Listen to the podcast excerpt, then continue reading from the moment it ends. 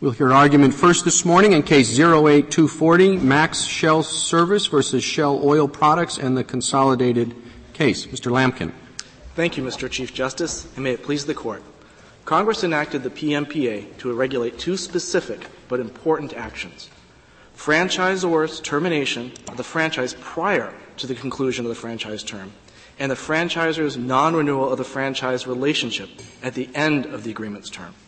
The statute responded to complaints about franchisors exercising broad contractual rights to terminate the franchise relationship that was not addressed for trivial violations or at will, that was not previously addressed by state law.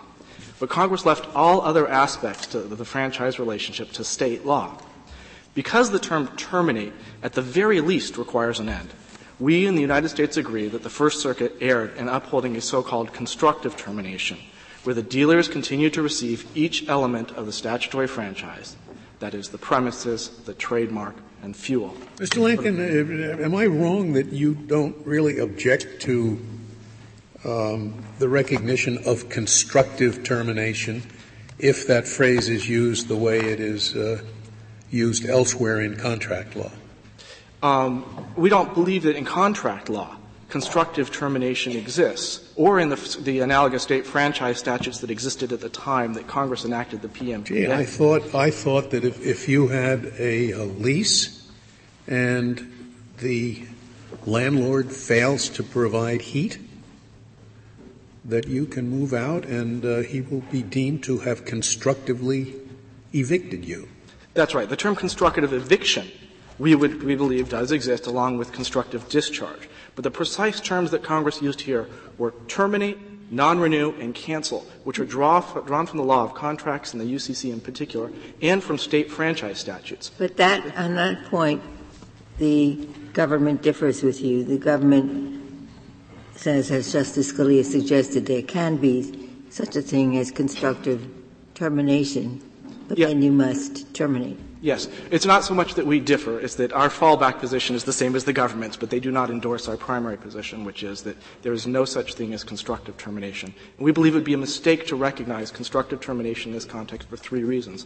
The first is the one I already mentioned, is that in the most analogous contexts that existed at the time Congress acted, state franchise statutes that use terms like terminate, non-renew, cancel, the terms that Congress used, there was not, the notion of constructive termination was frankly unheard of. Even today under those statutes, it is not a well-accepted concept, having been rejected by approximately half the states to have considered. Well, but under one view, all the dealer is doing is mitigating damages. In other words, the deal is off. He's in effect been terminated. You're saying, well, then he has to pack up and leave. He can stay and still reduce the damages you're going to have to pay. On the contrary, Your Honor, it's not so much — there isn't a mitigation of damages any more than an employee claiming constructive discharge, for example, would be mitigating damages by staying in her job. The settled rule, even where constructive claims are recognized, is that an employee claiming constructive discharge must move out, must quit the job, and the tenant claiming constructive eviction must leave the job. That is the nature, even where constructive discharge and constructive termination, constructive eviction claims are recognized. That is the settled rule. If you have something else, for example, there's a breach of contract, you can claim your breach of contract and you can sue for damages while continuing to operate. But if you're going to claim that it wasn't a mere breach of contract, but in fact it was a constructive termination, that you've lost all the rights to continue to operate, you may not get fuel, you may not get — Well, you've lost the rights to operate at a particular level. In other words, if they say, I don't know how the deal works, but, you know, you've got to charge $10 a gallon, or, you know, you've got to close the convenient mart or whatever, you've lost the right to operate at that. The terms of the lease under which you were operating have been effectively terminated. That doesn't mean you can't still make money, and it doesn't mean you have to give that up. But the deal has been terminated. I think, Mr. Chief Justice, you've confused breach with termination. The failure to give the rights on the terms provided in the lease or the agreement would be a breach of contract. But termination in contract law has long been understood to be something entirely different, which is the absolute refusal to provide the elements, such that it's obvious to any observer that these elements will not be resumed. Corbin on contracts, for example, describes termination as occurring when either party, pursuant to a power created by agreement or law, puts an end to the contract, extinguishing future obligations obligations of both parties to the agreement. What does Williston say about it? Pardon? What does Williston say about it? Williston didn't actually address that. Corbin addresses it because he talks about the UCC, and the UCC in turn says, on termination, all obligations... Is leaving the premises the sine qua non of a termination? As the sine qua non of any termination under this statute, we would believe, if you recognize constructive termination... But aren't there some operators that own their own premises? That's right. That's why it would have to be the termination of one of the three franchise elements. The way the statute's written, only one of the three would suffice in your view? That's right. Each of these separate elements is treated as a franchise, and you can have the termination of any one of the three, and that is a termination of the franchise. Well, just testing your view. Suppose there are two franchisees, and in each case the oil company reduces the amount they're paying for the gas. One franchisee can't afford it, leaves, quits, termination. The other franchisee has a considerable amount of savings, and he protests, but he stays in business. A different result.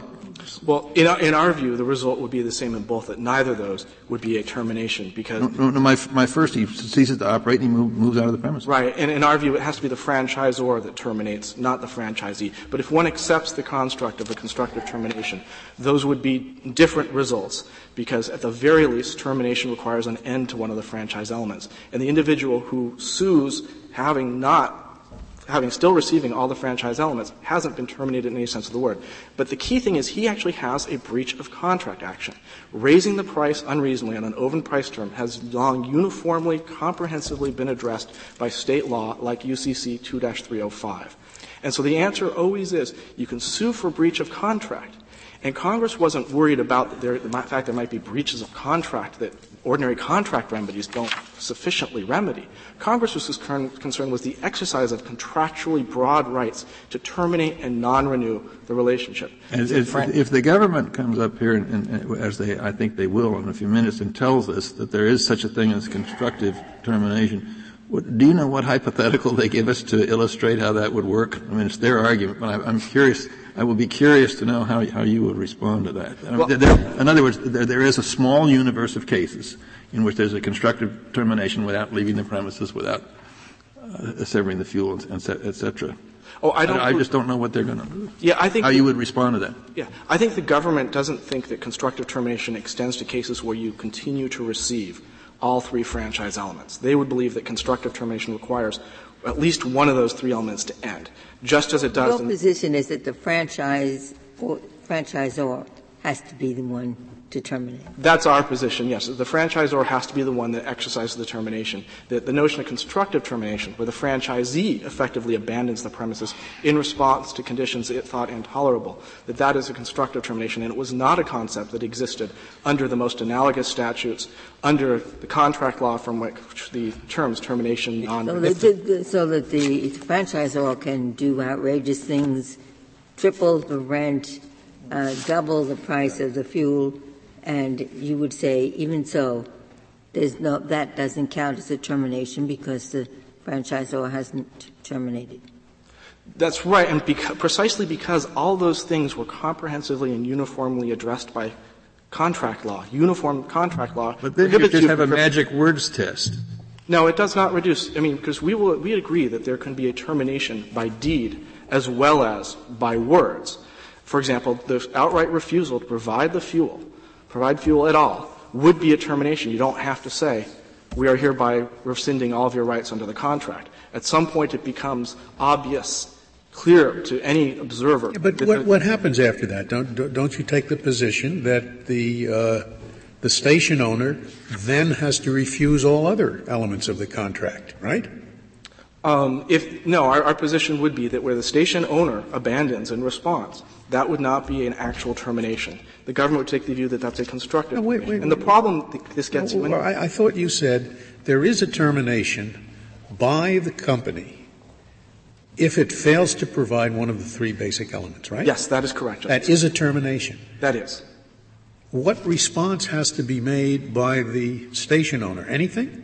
Well, he can continue to take the other two elements? Well, it's particularly different. I mean, since the franchise is described as having yes or no elements, he can continue taking the other two elements. And there has still been a termination. Well, there's been a termination of the franchise, which is defined as having effectively three separate franchise agreements.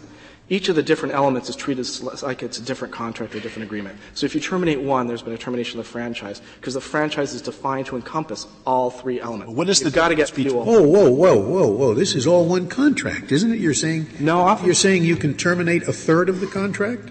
Yeah, oftentimes these are in separate contracts, and in this case, there are actually two contracts as opposed to three. And yes, the way the statute. And they're not contingent on each other, so that at any time the company could terminate one of them and stick the station owner with the other two? Well, one can imagine a situation where the trademark is withdrawn, but you can continue to be a lessee of the premises and market the fuel as an on-premise. Not continue to be. You must continue to be. Yeah. But the contract could be written that way. That seems like a very strange way to write the contract. Well, the way Congress wrote the statute was to define the franchise. I'm talking about writing the statute. I'm talking about writing the contract. Yeah. Well, you really think that that's how those contracts should be interpreted? Your Honor, since sometimes they are for very good reasons written as independent contracts, and sometimes they'll be dependent contracts depending on the nature of the relationship between the parties. What is the difference between your understanding of an implicit termination, which is what I take it you've just been describing, and a constructive termination? I think an implicit termination is one that's objectively viewed as ending the nature of the relationship of the parties. The contract's over. You no longer have the right. Fuel will not be coming. You may not use our trademark, or you may no longer use our premises. A constructive termination, as I understand the concept, could be something, and this is the difficulty with the concept, something like charging too much an excessive price, which is a breach of contract, which would prevent a reasonable franchisee from continuing to accept that element. So if the franchisor completely refuses to supply gas, that's an implicit termination. That's as good as. If it charges $1,000 a gallon, that's not a termination. And yeah, that's correct. And the difficulty is that would be a breach of contract, remediable under state law. And the difficulty is the moment you move this into the issue of price, suddenly the issue of price, how much the franchisor can charge, is a question of federal law in a statute that just talks about termination and non-renewal. You put forth this dichotomy between breach of contract and constructive termination. I don't know why you can't — something can't be both. Oh, in fact, in order to be constructive termination, something would have to be a breach of contract. I think the government would concede that. It has to be wrongful. For example, insisting on your ordinary contractual rights cannot be a constructive termination. It must also be a breach of contract, which is precisely why it doesn't add very much to it's unlikely that Congress intended to incorporate it, because those things that already breached the contract were already addressed by state law. There was and no. Can you, Mr. Lampkin, straighten out what happened in the district court? Because I take it there was an award for breach of contract as well as one for termination, and they were in an identical amount. So what happened to the breach of contract? Right. For the actual damages here, the amounts were overlapping.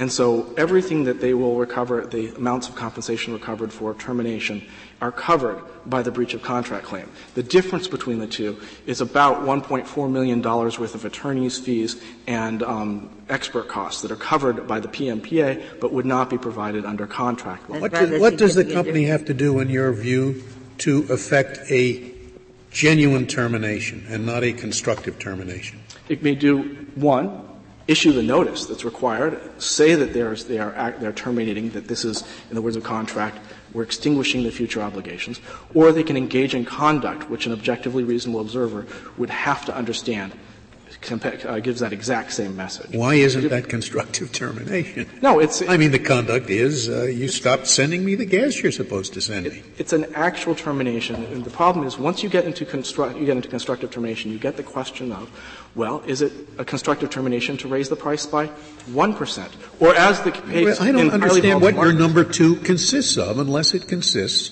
of an act that the other side would call constructive, or the government would call constructive termination. I think sometimes there is an unclear line between what some people call an implicit or informal actual termination and what other people would call a constructive termination. There's always an unclear line between those. But I don't think the in the highly unusual case of $1,000 per gallon or things like that, that might be the case. But in the ordinary cases, you see a 1% increase in gas prices in highly volatile petroleum markets.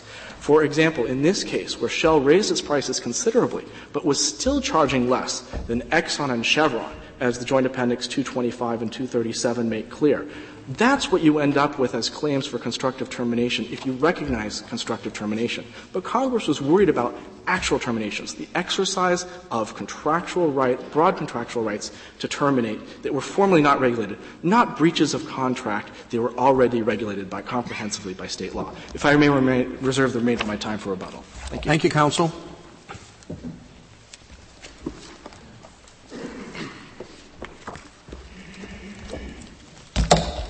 Mr. O'Neill. Thank you, Mr. Chief Justice, and may it please the Court.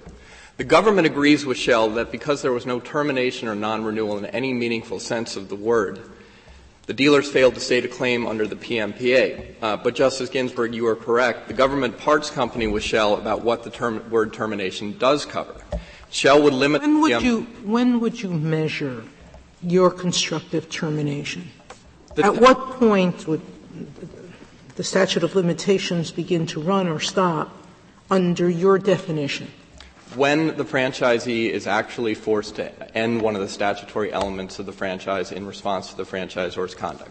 And that's the same test that would be applied in the constructive discharge or constructive eviction context. So you would say that the franchisee in this situation would have had to say, I can't pay the increased amount of rent without the subsidy. I'm going to stop. That's correct. I'm going to leave the premises. That's correct. And that is the same rule that would apply to any other. And what about the statutory right for a preliminary injunction? When would that right kick in this situation? Because the preliminary injunction stops the change of a contract price. Of a contract term, obviously, and continues it. So when, at what point would if a franchisee is faced with franchisor conduct that will leave the franchisee with no alternative but to abandon a statutory element, then the franchisee in that situation can go in and say that he is in the equivalent position to someone who has received a piece of paper saying, you are hereby terminated. And we would say that for purposes of seeking preliminary injunctive relief, that the franchisee can claim that he has been terminated for those purposes. And if for whatever reason the judge says no at the preliminary injunction stage, that's the end of it. The franchisee just has to leave the premises. Well, a judge would only deny a preliminary injunction if either there were no serious question going to the merits on the termination question, or if the balance of hardships did not tip in the franchisee's favor, and then the franchisee would be in a very difficult position to claim that it was in some kind of catch-22, because by definition, the judge would have found that the franchisor is in a worse condition by having to continue the relationship. Well, the franchisor stops delivering gas. There are three different obligations under the contract. What does the franchisee have to do to show that he's accepted it as a termination? Why does he have to leave the premises? That's another contract is what the Justice Scalia, we agree with Shell on this. The statute defines franchise by three elements: the supply of fuel, the use of the leased premises, and the use of the trademark. So someone who was still on a gas station premises that had the Shell sign above them but that had no fuel would not be operating a gas station franchise. And that would be a termination even if the franchisee did not actually pick up and leave the premises. So we would call that a termination. If the conduct on the part of the franchisor is raising the price of gas, how does the fact finder determine whether it's sufficient to justify a constructive termination? And assume that the franchisee leaves, the price of gas is raised, and this particular franchisee says, I can't operate if gas is sold to me at that price. What's the standard for determining whether there was a constructive termination? The test is, first of all, whether the franchisor's conduct was wrongful, in other words, in violation of the agreement between the parties, and whether a reasonable franchisee in those circumstances would have no alternative but to do what that franchisee did and to abandon the premises. What's a reasonable franchisee in that situation? Presumably some have a small profit margin, some have a bigger profit margin, some could operate if the price of gas is raised, some could not. How is that to be determined? Well, it's the same kind of question that juries ask all the time, juries answer all the time in the constructive discharge and constructive eviction cases. Indeed, we think it may be easier to answer that question in this context because constructive discharge and constructive eviction will often turn on intangible psychological factors like the level of indignity that an employee would suffer before leaving his job. Gas station franchises are operated for, to make money, and if it would be impossible for a franchisee to do that, then a reasonable franchisee in those circumstances would have no choice but to. You're putting a jury in sort of the situation of a rate regulator, aren't you, if you do that? No. It's a reasonable rate? No. The question is whether it would be so intolerable, not whether the rate is fair, but whether it would be so intolerable that a reasonable franchisee, a rational franchisee who is economically motivated, would have any alternative but to abandon it. And if the franchisee could continue in business, then it is not a constructive termination. The franchisee might have a claim for breach of contract, but as long as it would not be a fitting response to actually abandon the premises, then that is not a constructive termination. Up to that point, which is supposedly a jury can find, the tipping point where a reasonable franchisee would abandon, up until then he has a contract claim, right? And at that magical point, the contract claim is converted into a claim under the statute. Why isn't the contract claim alone enough? Well, Justice Scalia, the whole point of the PMPA was that state law remedies were inadequate in that narrow context where the franchisee's very existence was threatened. In the context of termination is what the statute says. Yes, and under well-established background principles of the law that Congress was drawing on when it enacted the PMPA, termination was not limited solely to explicit termination. What background principles were they? I don't know about constructive termination. There was constructive discharge and constructive eviction. The relationship here is, in essence, one of landlord and tenant. And so it was natural for Congress to draw on that body of law, as well as the body of law governing the termination of other kinds of relationships like employment, for the meaning of the termination under the PMPA. Mr. O'Neill, I thought that there were some cases, landlord-tenant cases, where the tenant is not required to leave the premises because, as awful as the situation is, the tenant has no place to go.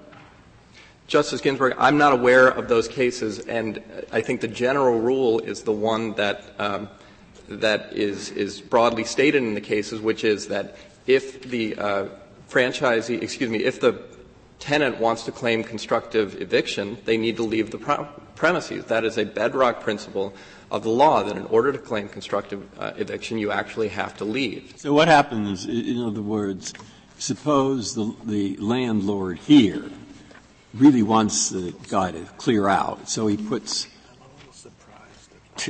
thumbtacks on the ground and horrible smelling things all over, and then the franchisee leaves, but the franchisor says, hey, I didn't want you to leave, that's your problem. I mean, that's constructive eviction or constructive termination. That's exactly right, Justice. Now suppose it's the same situation, but this person, the franchisee being quite indefatigable and daring, finds a way of sneaking through the barbed wire that's been put up, and there's one pump they forgot, and there's a car that comes up, and he serves that person. Now is it constructive eviction? No, and that's where that's where an objective standard is important, because we don't look to the particularly clever. Objective, you'd say any sensible person would clear out immediately. There are lions and tigers roaming the gas station. That's exactly right, and that is why. And suppose he doesn't, though, but he doesn't clear out because he's not sensible, and he just desperately needs the money. If the franchisee does not leave, then he does not state a claim for constructive termination, and that is how the law operates in every other area in which this doctrine applies. So if a civil rights plaintiff claims discrimination on the basis of race or gender, she cannot stay in her job and at the same time claim that she was fired. And what do you do about the claim of the petitioners that only one of the three contracts has been terminated? Well, as I said, the other two continue in effect? As I said, if one of the three elements of the statutory franchise has been terminated, then that is a termination under the Act. And that's how the Act defines franchise. It defines it by all three elements of the franchise, and so if one of them is terminated, that is a termination. May I ask you, we often talk about price adjustments as causing the disputes between the franchise and the franchisor. To what extent in these sets of contracts is the right of the franchisor to adjust the price controlled by terms of the contract? In general, these are open-term price contracts, so that in these leases, for example, Shell had the right to set the price of fuel using a formula that it formulated in its discretion. But is the formula required by the contract, or it's just its own discretion to use the formula? It's just in its discretion to use the formula. It's an open price term. But UCC 2-305 would imply in most contracts a requirement that where there's an open price term, there can't be unreasonable increases in the price. Thank you, counsel.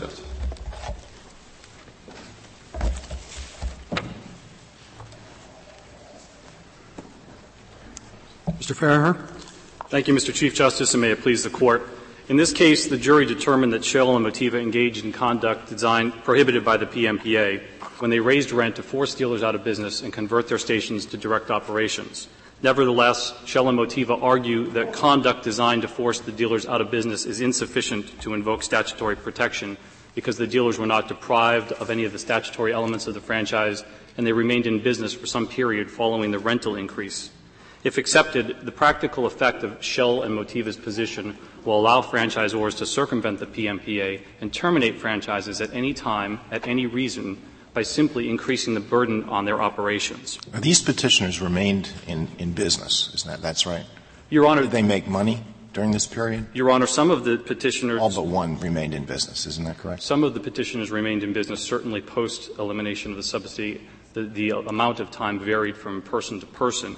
If they do something reasonably designed, a reasonable person would clear out, then why not clear out? Well, Your Honor, we have to take this in context. This is these are small business owners who have invested their livelihoods in operating these franchises.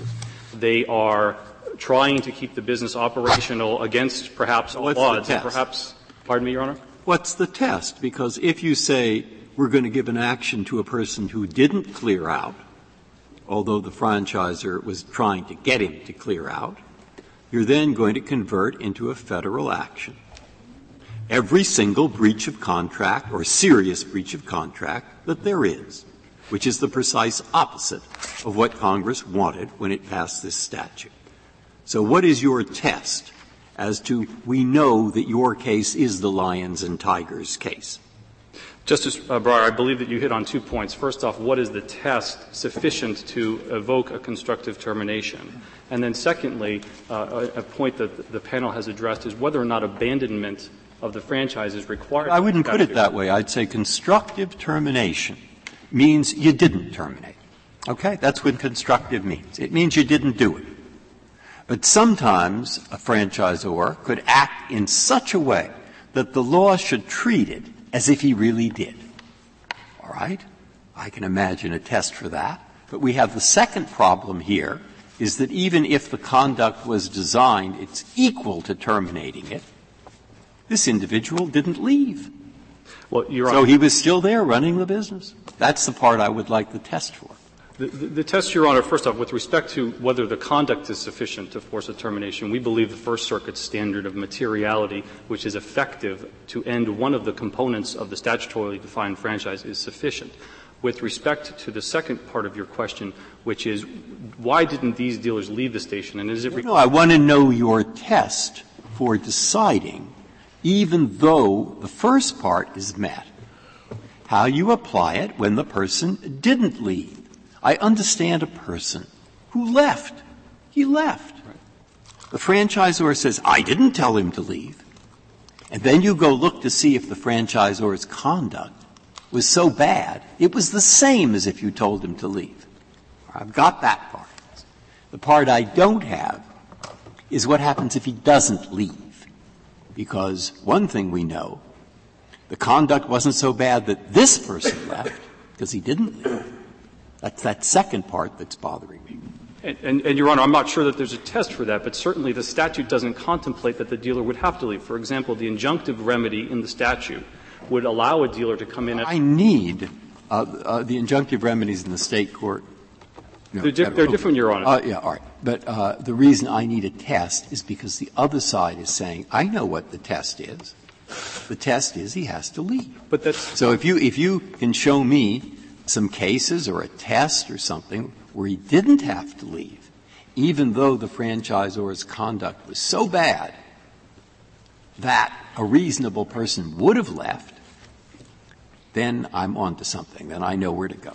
Your Honor, and the point is that I don't think the franchisee need necessarily leave as contemplated by the statute. But Justice Breyer asked you for a test. Maybe this would help you. If you're the trial judge, how do you instruct the jury to determine when there has been a constructive termination? You have to have an instruction. I'm quite frankly amazed that you say you don't have a test. Well, you're coming up here and telling us that there's such a thing as a constructive termination. I mean, but then you don't have a test for it? We do have a test, Your Honor, and the test is whether or not the conduct has effectively eliminated an essential component of one of the three elements of the franchise. In this case, the First Circuit used the materiality standard that said that the lease was effectively ended. And in the context of the statute, the franchise as defined by the three elements, what the judge asked the jury to determine was the agreement that Shell entered into with these franchisees, with the essential component being the subsidy, was that effectively eliminated? What does that mean, effectively eliminated? The First Circuit said if the breach of the lease was such a material change that it effectively ended the lease, even though the plaintiffs continued to operate the business. I have no idea what that means. What does it mean to effectively end the lease, even though the lease continues? Yes, Your Honor.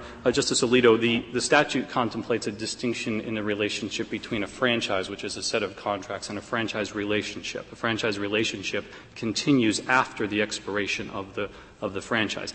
In this case here, what the judge was charging the jury with the question was the breach of the lease so material that it effectively ended the agreement that Shell had entered into with its dealers, regardless of the fact that there was some relationship that continued with the parties afterwards. Could you put that in somewhat more concrete terms, or can you not get any more specific than to say the lease is effectively ended?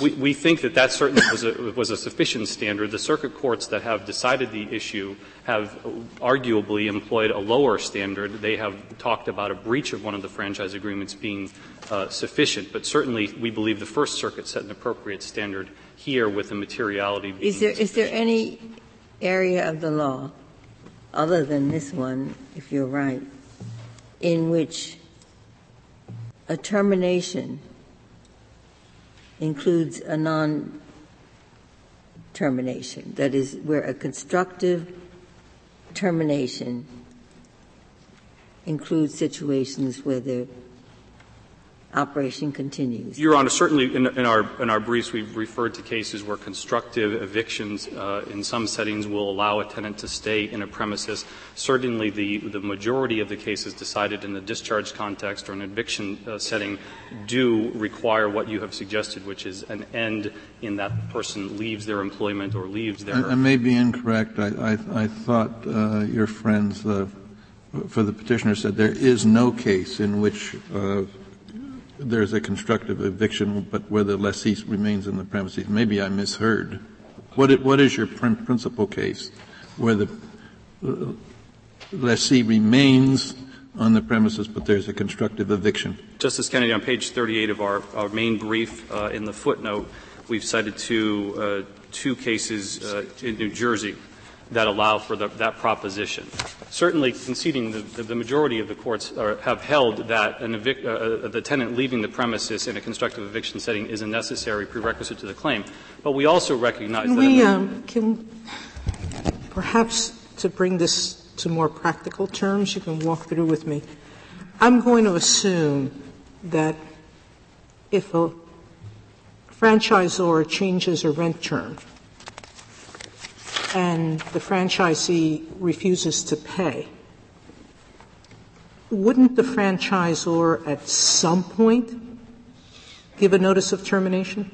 What franchisor is going to sit through months and months and years of waiting for payment before kicking someone out. Is that rationally going to happen in any situation? Your Honor, I would concede that in all likelihood a franchisor would take some affirmative conduct, whether that be through a notice of termination or other step. But yes, that would happen. So that in almost all situations, at least with respect to the leased premises and a breach of the leased premises, the termination would have to happen. Well, so why do we need to make a constructive eviction theory when on a practical basis there are always in this situation has to be a notice of termination, at least with respect to the premises part? Well, Your Honor, I respectfully disagree, and I think the government and Shell would both concede that written notification, although required by the statute, is not necessarily always going to be given. I don't, but at some point the franchisor is going to have to take over the premises, either by trying to evict the person or locking them out.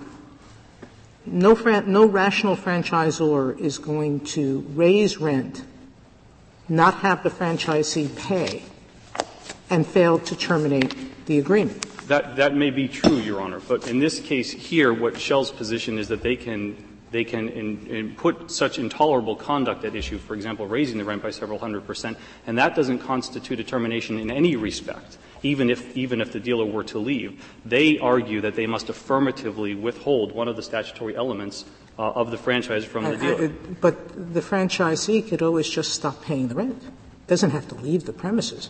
That's right, Your Honor. And again, the statute doesn't contemplate, and we have to again go back to the statute to recognize what the word termination means in the context of the Petroleum Marketing Practices Act. Certainly Shell envisions that it means that there must be an end to the relationship. The solicitor would concede, I believe, that the dealer could remain on the premises if there was sufficient conduct to force them out of business that a reasonable person would think they have no ability to continue in business. But then the solicitor imposes a condition that that franchisee must seek an injunction in order to have a claim under the Act. Our position is that the injunction is a form of a relief to protect the franchisee, to maintain the status quo, but the existence of a claim under the statute does not depend upon whether or not the franchisee seeks the injunction. And you sought an injunction, but Judge Sobel thought it came much too late. Your Honor, this case has had a long history to it. The case was initially filed as in the matter of Tissankleides in the U.S. District Court and signed to Judge Sobel. Our prior counsel did seek an injunction. It's not clear on the record why that injunction was withdrawn at the time that the Tissankleides case was dismissed.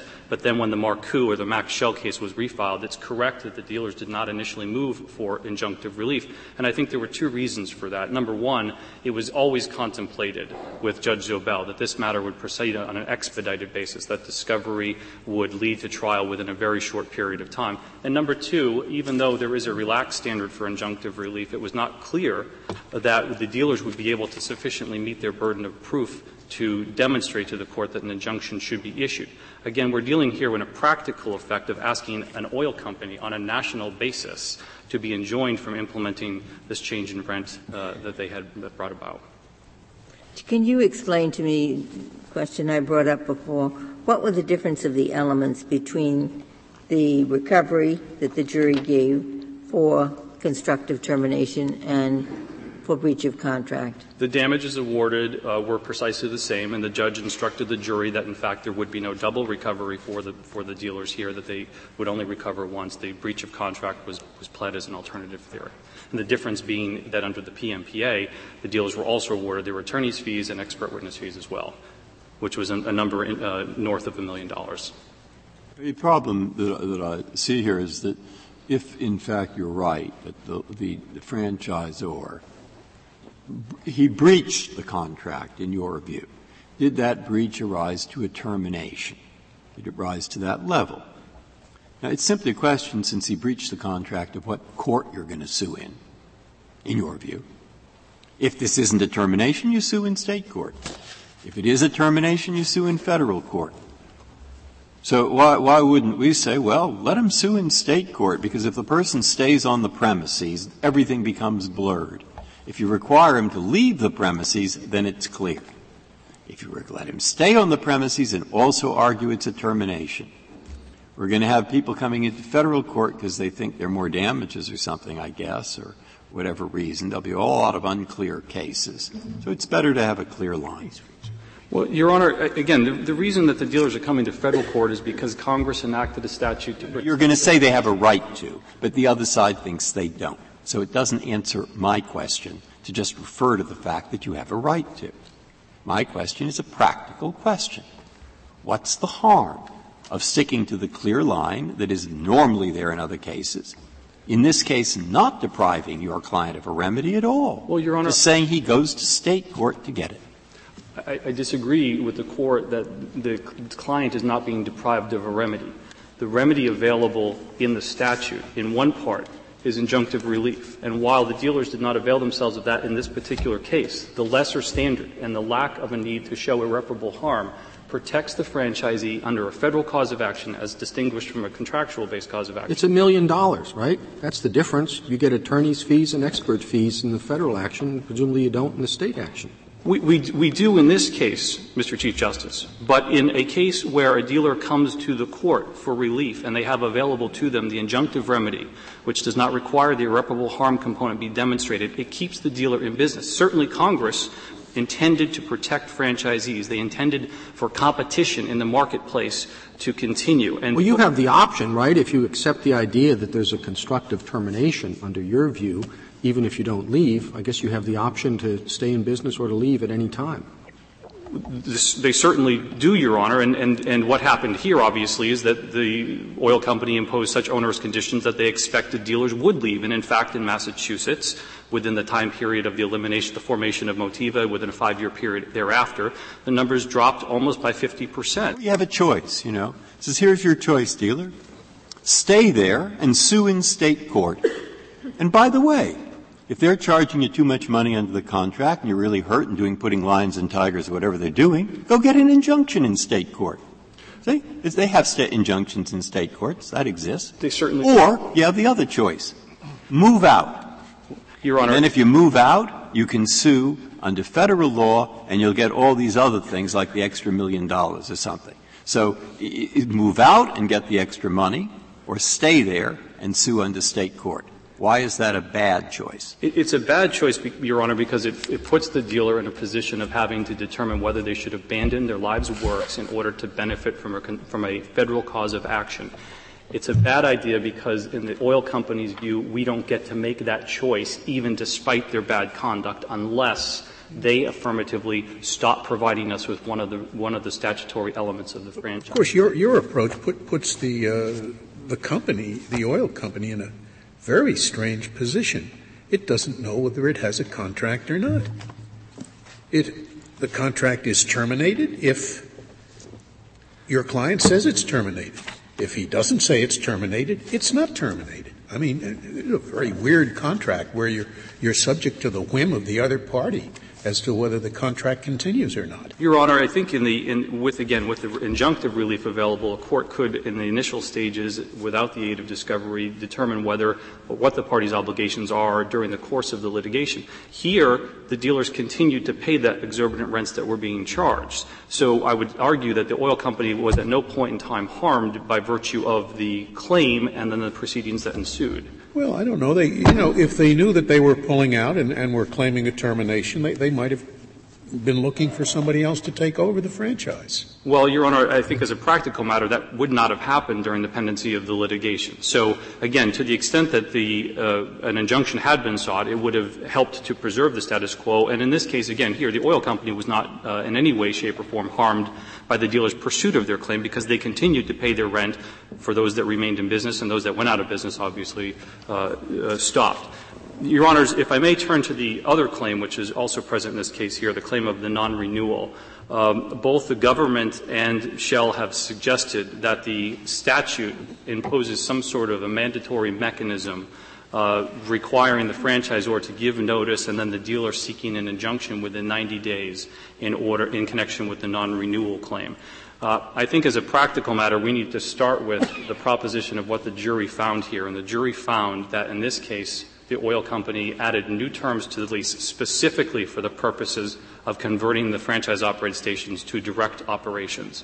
They wanted the dealers out of business, and they wanted to take over operations of their stations.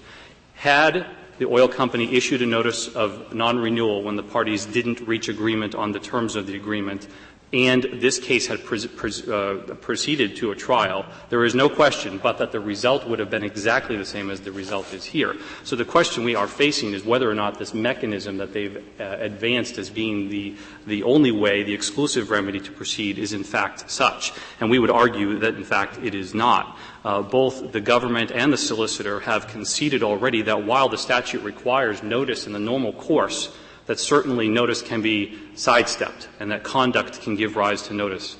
The next question then would be whether or not the dealer must seek injunctive relief as a prerequisite to maintaining a claim. And we argue that there's nothing in the language of the statute suggesting that the theory of it is to protect the dealer. And the dealer here is faced with a company that says we're not going to renew your lease. And they're unreasonable in the dealer's thing. The statute says fine. Don't renew it, okay? And here we'll give you a really good deal so you won't be hurt. If you really think he's wrong, go sue for an injunction. And second, we're going to give you extra bonus damages and attorney's fees and all that stuff. So we've protected you a lot. Now, why should there be a third thing that the statute says nothing about, which nobody's ever heard of? You just stay there and you say, I'm going to just do business every day just like nothing happened and I write the words under protest. I mean, why would Congress have gone to all that trouble if that's all you have to do? Well, certainly, Your Honor, the language of the statute itself, while the Congress provides for injunctive relief, which would be applicable equally to non-renewal claims as it would to termination claims, and while the statute speaks to notice, again, applicable to both, there is absolutely nothing in the statutory language that said this is a mandatory exhaustion of remedies. You must seek an injunction. But there is a purpose, and the purpose is that this system at least brings a judge in to see if that dealer really does have enough of a claim to get this relaxed injunction. But your system leaves it 100% up to that dealer. It could be heard of that that dealer really doesn't have a good claim.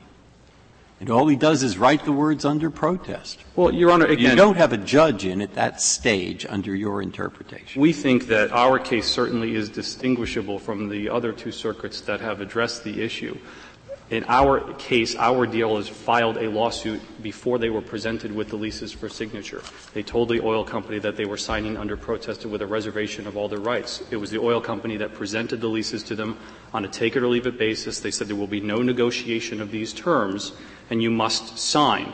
And if you don't sign, we're going to issue a notice of non-renewal, and then that pins the continuation of the dealer's business on the hopes that even with a relaxed standard, a trial court is going to issue an injunction. And I certainly don't think that the statute or that Congress intended for the dealers to risk their businesses on the likelihood of getting the injunctive. Counsel, can I ask you, have you accepted the majority's reasoning in the Dirch case, the Seventh Circuit case, with respect to 2805F? You haven't raised that argument in your brief, so obviously you've accepted their view that 2805F doesn't apply to the right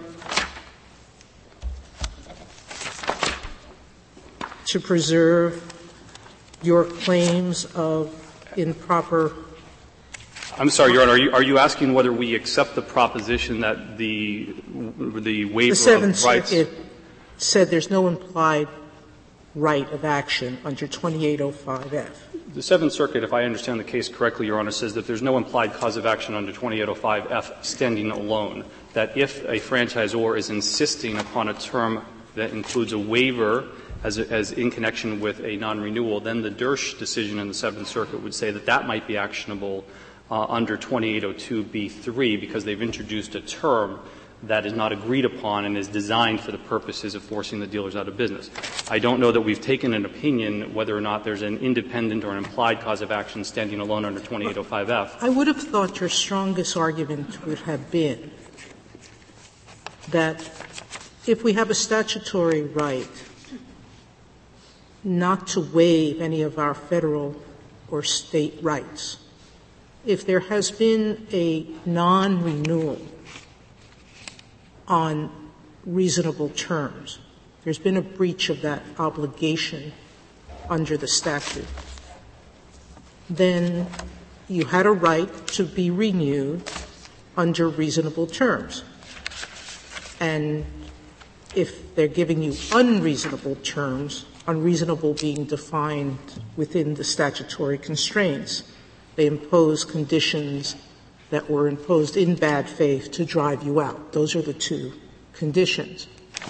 Then you had a right to sue for that, non-renewal, because you had a right to renew on reasonable terms.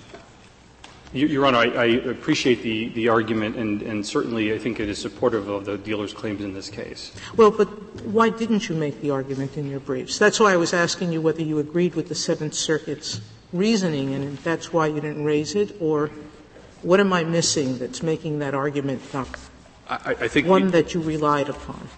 Your Honor, I can't answer in hindsight why we didn't raise it in the brief, but I do hear the position that you're advocating and think it is supportive of the dealer's position here. If there are no additional questions. But just getting back to the constructive eviction, I just had to take a quick look at the Marini in Ireland case that you cite, and I think the petitioner is correct.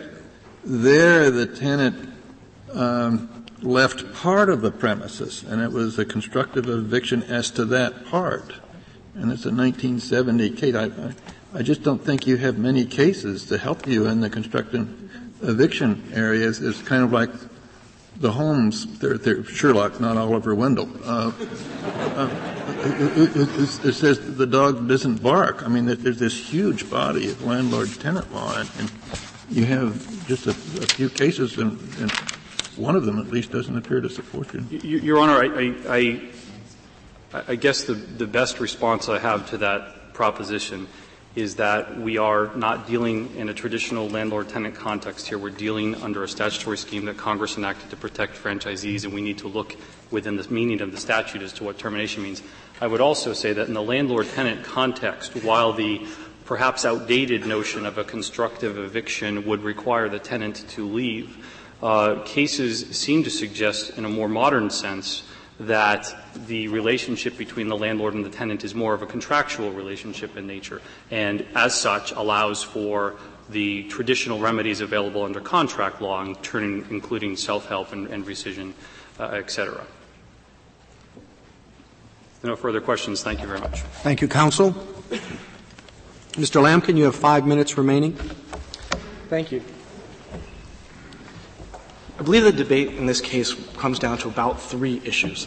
The first is, what is the relevant background principle we think Congress was looking to when it used the words terminate, non-renew, and cancel in the statute? We think the most analogous background principles that would have been looking to were contract law and the state franchise statutes that existed at the time Congress acted. But, Mr. Lamkin, isn't it true that the statute as a whole expressed Congress feeling that the common law rules were really not sufficient, because under the common law, of course, they could just not non-renew because they wanted to take over the franchise themselves. And under the statute, that's not permissible. So there's a major change that created by the statute, which suggests to me that maybe they didn't want to adopt all the pre-existing common law. Right. There was a deficiency in the common law, but it was limited to one point, and that was termination and non-renewal.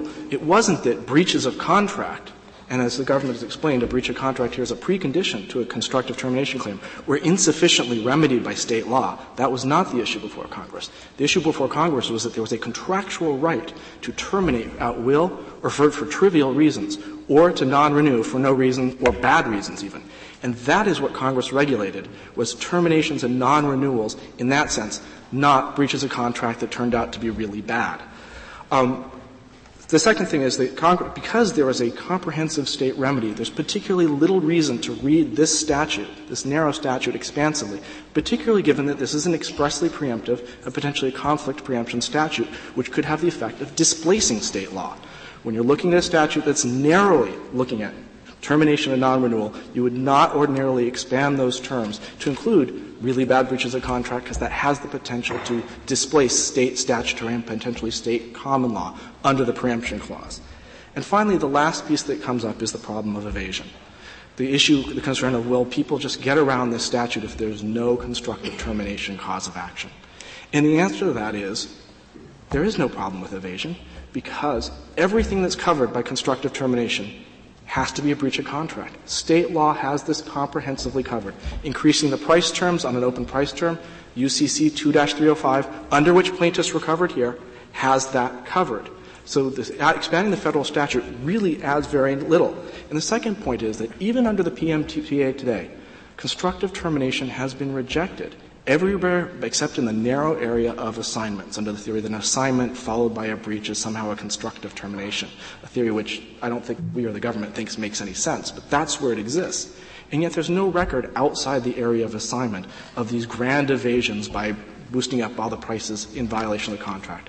And the risk of expanding constructive termination here is it projects federal law into deciding whether or not it's going to prohibit particular price terms, particular conditions, particular things dealing with the rent and the premises, something that Congress stayed away from and left to the states. What Congress regulated here were the narrow issues of termination and non-renewal, not the substantive content of the franchise relationship. If there are no questions, we ask that the judgment with respect to termination be reversed and the judgment with respect to non-renewal be affirmed. Thank you. Thank you, counsel. So the case is submitted.